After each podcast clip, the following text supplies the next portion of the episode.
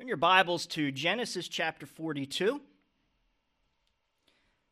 Genesis chapter 42, we're going to be at the end of chapter 42, going into chapter 43.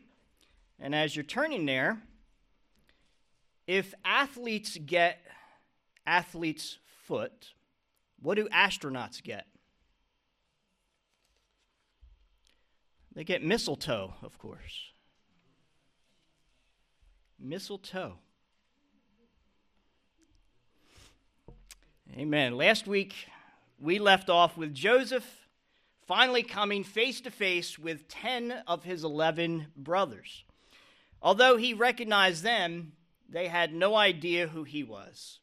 He was dressed in traditional uh, Egyptian uh, royal uh, clothing, and he spoke to them in Egyptian through an interpreter. He kept his identity hidden from them as part of his plan to get all of his brothers together with him. So, Genesis chapter 42, let's skip down to verse uh, 29. Verse 29. Then they went to Jacob their father in the land of Canaan and told him all that had happened to them, saying, The man who is the Lord of the land spoke roughly to us and took us for spies of the country. But we said to him, We are honest men, we are not spies. We are twelve brothers, sons of our father. One is no more, and the youngest is with our father this day in the land of Canaan.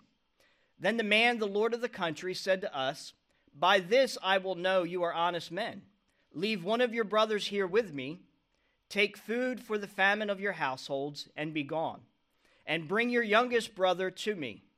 So I shall know that you are not spies, but that you are honest men. I will grant your brother to you, and you may trade in the land. Then it happened as they emptied their sacks that surprisingly each man's bundle of money was in his sack. And when they had their father, uh, and, and when they and their father saw the bundles of money, they were afraid. And Jacob their father said to them, You have bereaved me. Joseph is no more, Simeon is no more, and you want to take Benjamin? All these things are against me. Then Reuben spoke to his father, saying, Kill my two sons if I do not bring back to you, but put, uh, put him in my hands, and I will bring him back to you. But he said, My son shall not go down with you, for his brother is dead, and he is left alone. If any calamity should befall him along the way in which you go, then you would bring down my gray hair with sorrow to the grave. Let's go into chapter 43. Now the famine was severe in the land, and it came to pass when they had eaten up the grain which uh, they had brought from Egypt, that their father uh, said to them, Go back, buy us a little food. But Judah spoke to him, saying, The man solemnly warned us, saying, You shall not see my face unless your brother is with you. If you send our brother with us, we will go down and buy you food. But if you will not send him, we will not go down. For the man said to us, You shall not see my face unless your brother is with you. And Israel, Jacob, said, Why do you deal so wrongfully with me, as to tell the man whether you still had another brother? But they said, The man asked us pointedly about ourselves and our family, saying, Is your father still alive? Have you another brother? And we told him according to these words. Could we possibly have known that he would say, Bring your brother down? Then Judah said to, his, uh, said to Israel, his father, Send the lad with me, and we will arise and go, that we may live and not die, both we and you, and also our little ones. I myself will be surety for him. From my hand you shall require him. If I do not bring him back to you and set him before you, then let me bear the blame forever.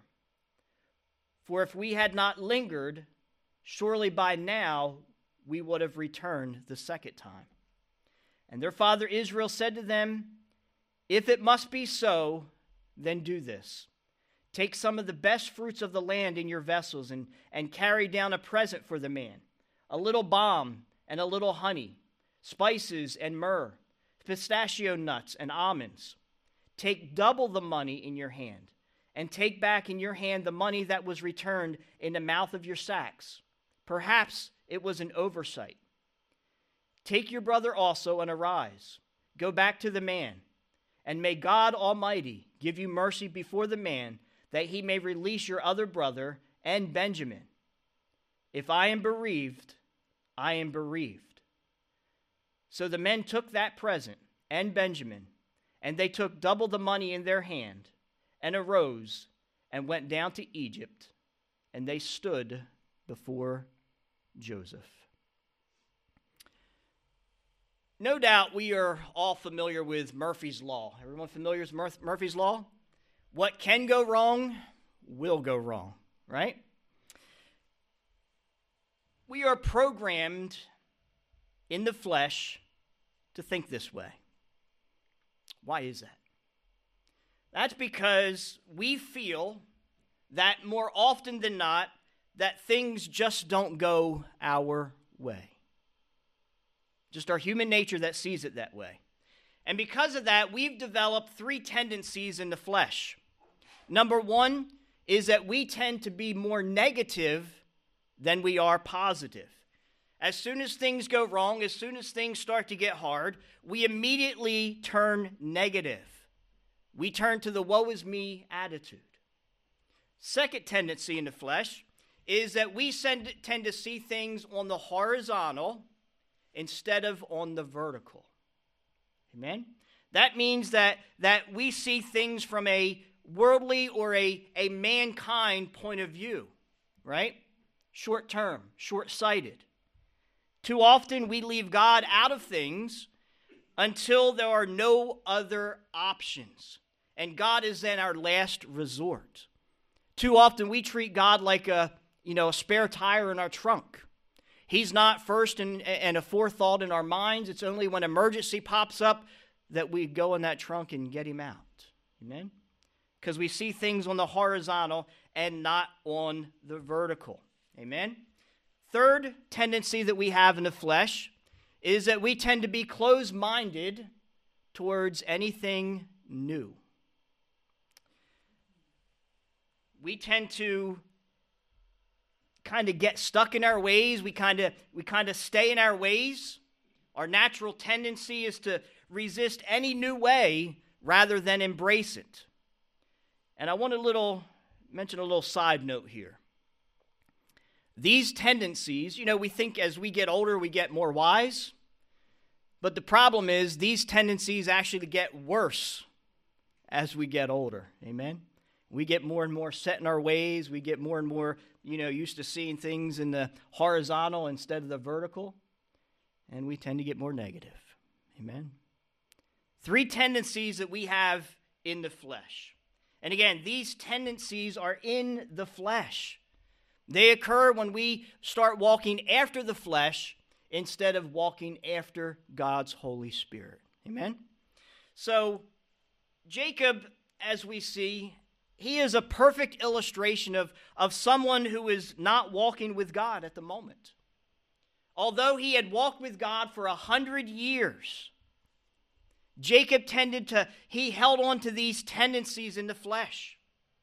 He wrestled with negativity. He wrestled with a horizontal viewpoint. And he wrestled with being closed minded on a regular basis. He is the poster child for these three tendencies in the flesh.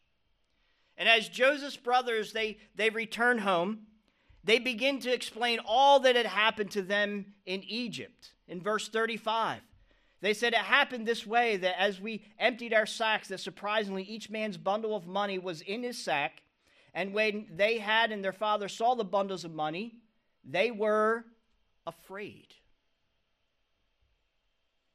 Here they bring back sacks, big bags full of free food,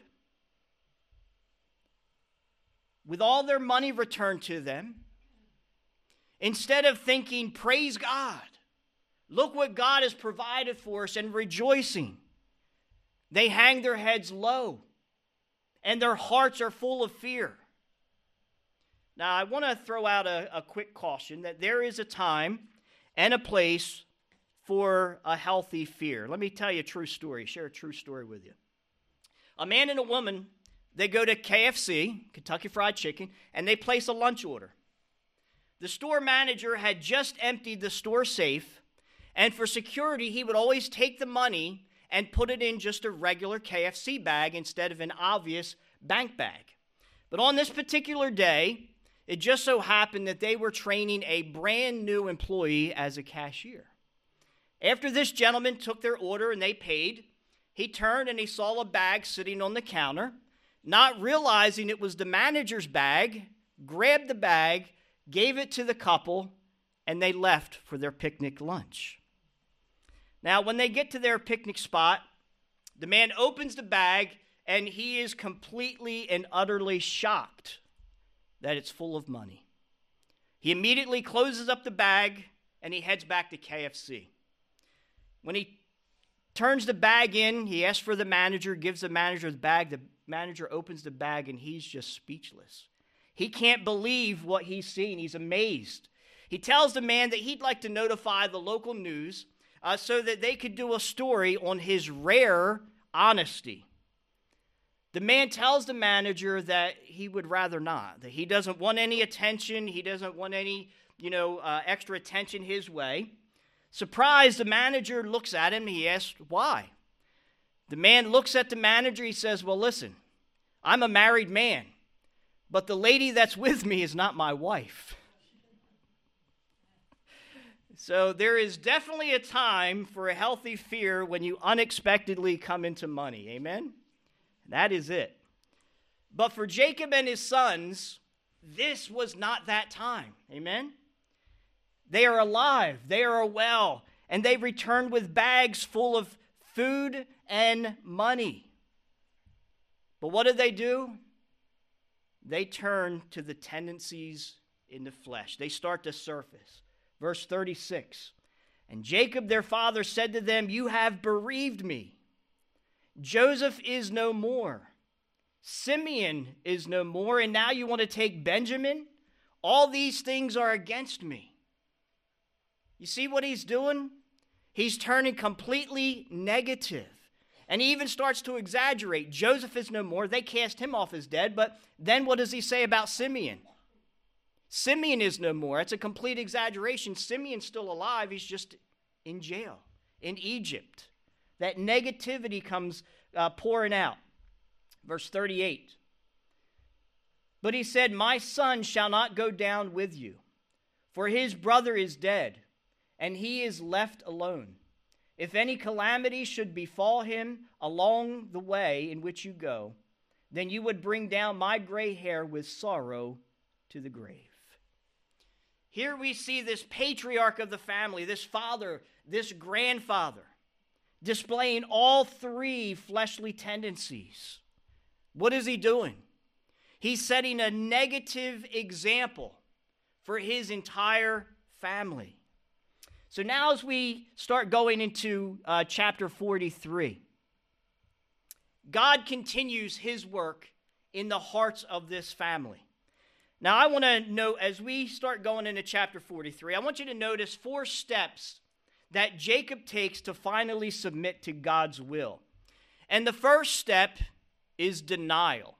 Let's look at verses 1 and 2. Now, the famine was severe in the land and it came to pass when they had eaten up the grain which they had uh, brought from Egypt, that their father said to them, eh, Go back, buy us a little food. You see the denial there? Chapter 42, we ended with Jacob refusing to send Benjamin to Egypt. Several months have passed. They've eaten up all of their supplies, all the food, all the grain that they, they bought in Egypt is all gone. And now he just decides hey, sons, not you, Benjamin, the others, just go back and go buy us some more food. This was directed only to nine of the ten. Again, Benjamin wasn't included, just like the first trip. That was his denial of reality, but Judah intervenes. He gives his father a dose of reality. He says, Dad, listen, let me lay it out for you in plain words. Send Benjamin, we can get food. If you don't send Benjamin, we can't get any food. It's that simple. So the first step is denial. Second step is blame. Blame. Look at verse 6. And Israel said, Why did you deal so wrongfully with me as to tell the man whether you still had another brother? He's, brought, he, he's just flat out saying it's your fault. You shouldn't have told the man that you had another brother. Jacob just continues to walk after the flesh instead of the spirit. Now that he's corners, what does he do? He starts pointing fingers at his own sons. Verse 7. But they said, The man asked us pointedly about ourselves and our family, saying, Is your father still alive? Have you another brother? And we told him according to these words, because we possibly have known that he would say, Bring your brother down? All the brothers confirm the facts. And there's a good message for all parents in this, in this passage. Listen, sometimes our children get caught up in situations that we need to just sit back, listen, and hear them out before we cut them off in anger. Amen? Too often we're quick to cut them off in anger and won't even let them get a word out edgewise. But sometimes they're in a situation just like this family, where the sons, they are the voice of truth in this situation. Step three. Or I'm sorry, let's, let's, let's pick up in verse 8 first. Verse 8. Then Judah said to Israel, his father, Send the lad with me and we will arise and go, that we may live and not die, both we and you, and also our children, our little ones. I myself will be surety for him. From my hand you shall require him. If I do not bring him back to you and set him before you, then let me bear the blame forever. Listen to what he adds in verse 10. For if we had not lingered, surely by now we would have returned this second time. Judah steps up and gives his father more truth, more reality. Now, step three is skeptical tolerance. Skeptical tolerance. Verse 11. And their father Israel said to them, If it must be so, then do this. Take some of the best fruits of the land in your vessels and carry down a present for the man a little balm and a little honey, spices and myrrh, pistachio nuts, and almonds. I guess if it has to be this way, but that's a far cry from you're right. I'm sorry, isn't it? It's what he should be saying. Verse 12. Take double the money in your hand and take back in your hand the money that was returned in the mouth of your sacks. Perhaps it was an oversight. Jacob is still seeing things in what? The horizontal. He's still not looking up. He's still not looking, seeing things in the, in the vertical. He doesn't see God's hand at work in this family. He chalks up that, that, that bonus, that extra money, he chalks it up as what? It had to be a mistake. Amen? Final step is a guarded faith. Verse 13. Take your brother also and arise, go back to the man. As kind of a, a reluctant, last minute decision. And verse 14. And may God Almighty give you mercy before the man. God Almighty. He uses the word El Shaddai. God Almighty. Right when you think his, his faith is ready to step up, look at the rest of verse 14.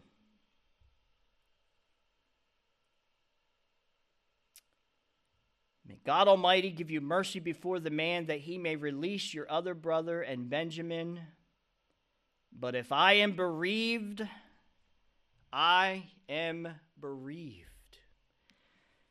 Debbie Downer surfaces again. Amen. Just full of negativity. So, how do we overcome these tendencies in the flesh? Well, first and foremost, we have to recognize and admit our negativity and our horizontal viewpoint. We have to recognize it in ourselves, and then we have to admit that we have this problem. Much of the cure is in the confession, and much of the correction begins with admission. Amen? We have to look in that spiritual mirror and be honest with ourselves. Hey, I'm too negative. I tend to look way too much in the horizontal when I should be keeping my eyes on my Savior. Amen? And see things in the vertical. We have to put our pride aside. We have to step up and we have to, we have to uh, uh stop denying the truth. And we also can't be afraid to go to another mature believer for some help, for some good, sound advice. Amen. Secondly, we have to stay open to new ideas, to new ways. Rather than immediately shooting them down, give it 10 minutes. Amen? Give the idea 10 minutes. Let it resonate. Let it sink in a little bit. Start to look at some of the benefits of that new way or that new idea. We must strive to be a fountain and not a drain. Amen? We need to be a fountain to one another and not a drain that brings each other down. So, as we continue, there are not many things that, that tug at our heart more than seeing a family that has gone through it. Amen. A family that has just endured struggle after struggle, heartache after heartache, and then there's contention within the family, and then they separate but then we see them reunited once again. Amen. Nothing tugs at the heart more than that. And so often, the longer the separation, the greater the reunion. And it's important for us to truly feel the emotions that these brothers are experiencing as, as, as we read through this passage in order for us to fully appreciate what this family went through to appreciate God's hand intervening in their lives, and to be able to truly take what they went through and apply it to our lives. Amen?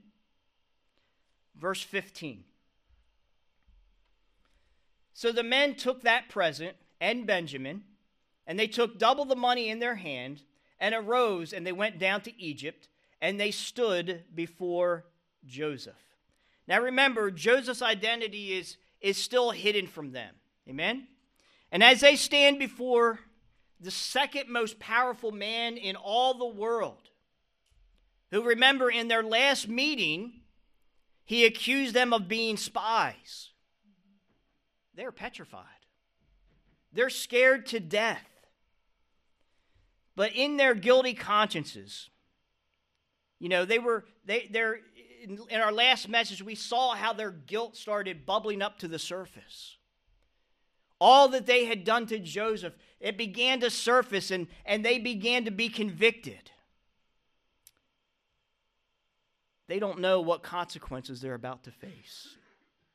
They admitted their guilt, they admitted their wrongdoing, they admitted that God was now involved. And now they don't know what consequences they're about to face. That long anticipated wait is now over. And God is going to show us some powerful things in the waiting. Amen? We have to understand the power of waiting. Sister Lorraine, in her reading this morning, touched on it a little bit. God answers every single prayer of ours, every request. Sometimes it's yes, sometimes it's no, and sometimes it's just wait.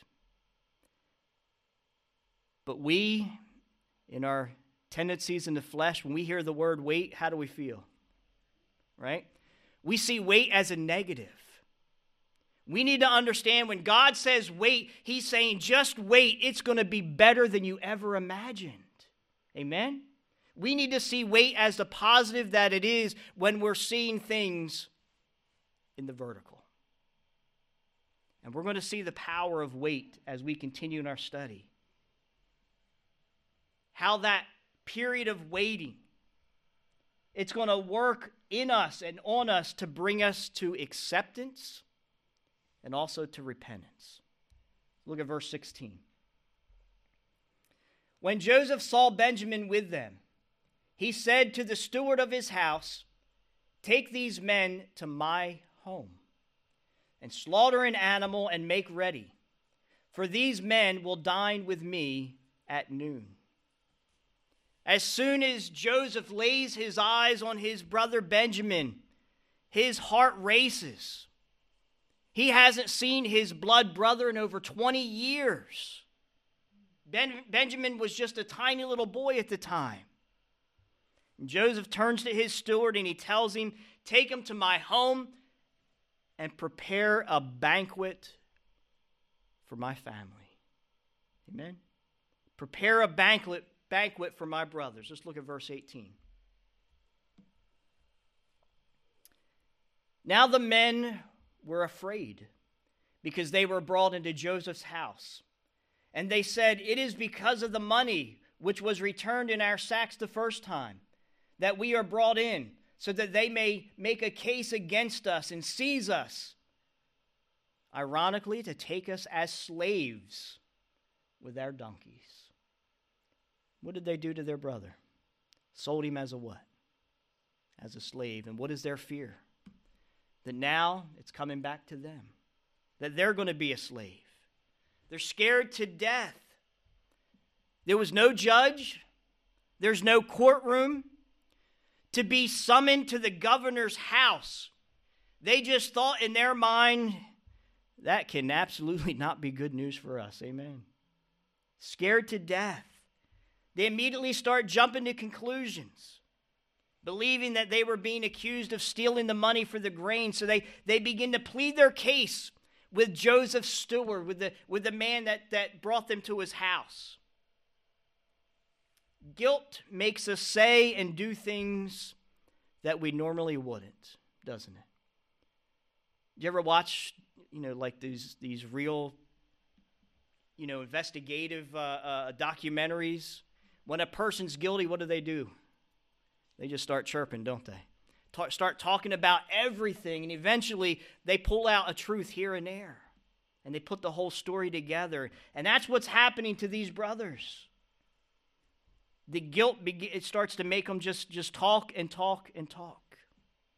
It's kind of like a man who sent a letter to the IRS. He said, Dear sirs, I can no longer sleep at night. I regret the fact that I understated my income last year.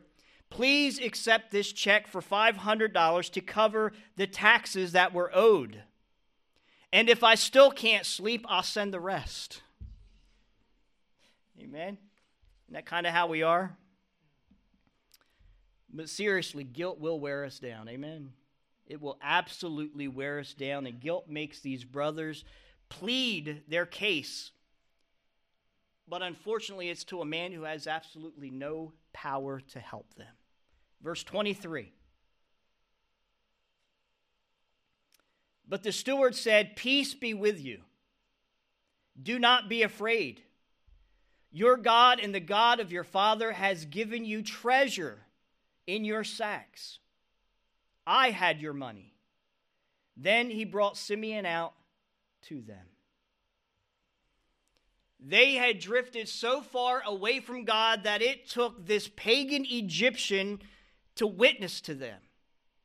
It took this pagan Egyptian to, to open up their spiritual eyes to see God's blessings. He said, Look, it was your God and the God of your fathers that gave you a treasure, a gift, a blessing. Took a pagan unbeliever to open up their spiritual eyes. Well, almost. They're still seeing things in the horizontal. Look at verse 25. Then they made the present ready for Joseph's coming at noon, for they heard that he would eat bread there. And when Joseph came home, they brought him the present which was in their hand into the house and bowed down before the earth to him. They still believed that they needed these gifts, and they bow down before Joseph. Verse 27. Then he asked them about their well being and said, Is your father well, the old man whom you spoke? Is he still alive?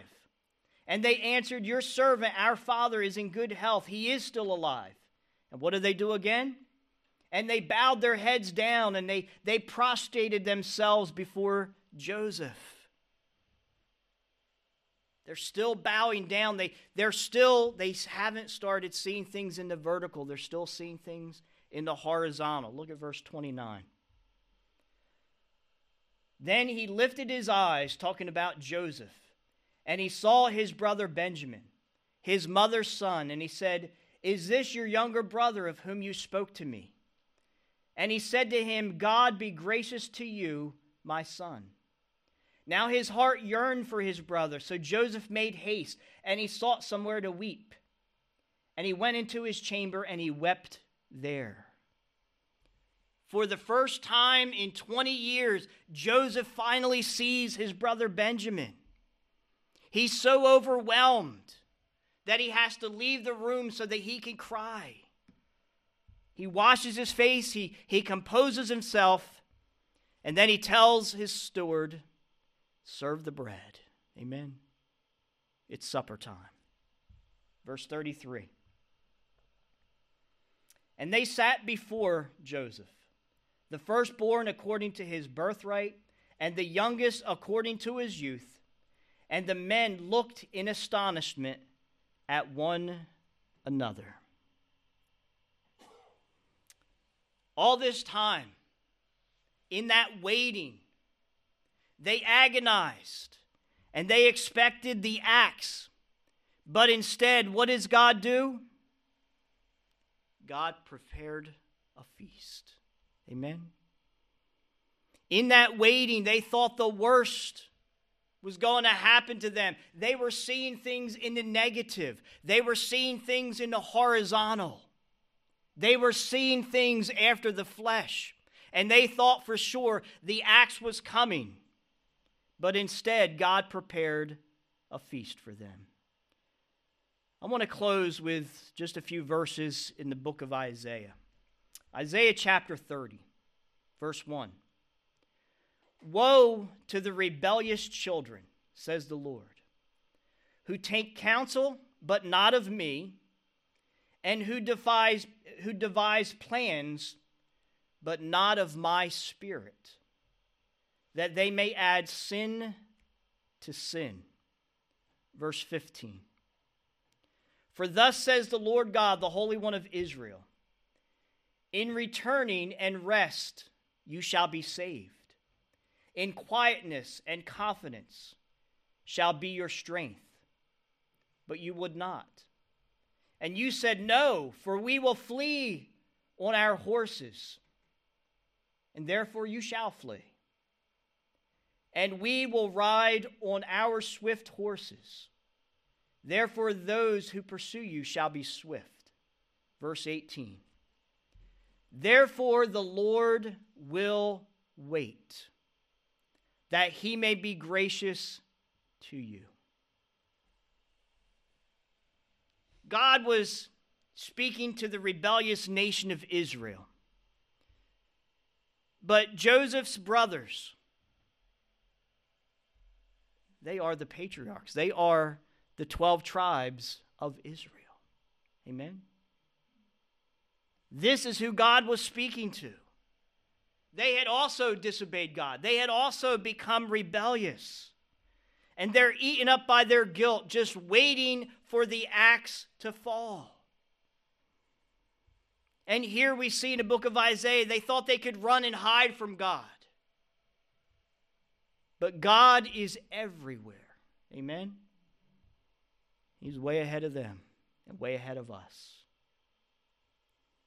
And he just waits. Why? So that he can be gracious to us. Amen? This is exactly what we see in our story in, the, in, in Joseph's journey. Joseph waited 20 years to break bread with his brothers. We have to understand that waiting is a part of God's plan in all of our lives. He waits for us to stop running. He waits for us to stop being rebellious. He waits for us to stop going our own way. Why? So that He can pour out His mercy and His grace and His kindness upon us. Waiting allows time for us to repent. It allows time for us to reflect on those things that we did wrong. It allows time for us for that guilt and that, that conviction to stir up our hearts. We admit that guilt against God. And that admission of guilt, guess what that activates? That activates God's grace. Amen. Repentance activates God's grace. Waiting teaches us how to rest in our Lord. It's not waiting when we continually run from God. We must allow Him to work in our heart, to deal with those grudges, to deal with that resentment that we've allowed to sink deep down in our hearts, to deal with that guilt, to deal with our sin. And once we do, then we hear him command set the table and serve the bread. For I have prepared a feast for you. And I will come and I will sup with you. I will be your God, and you will be my child. David said, Serve the bread.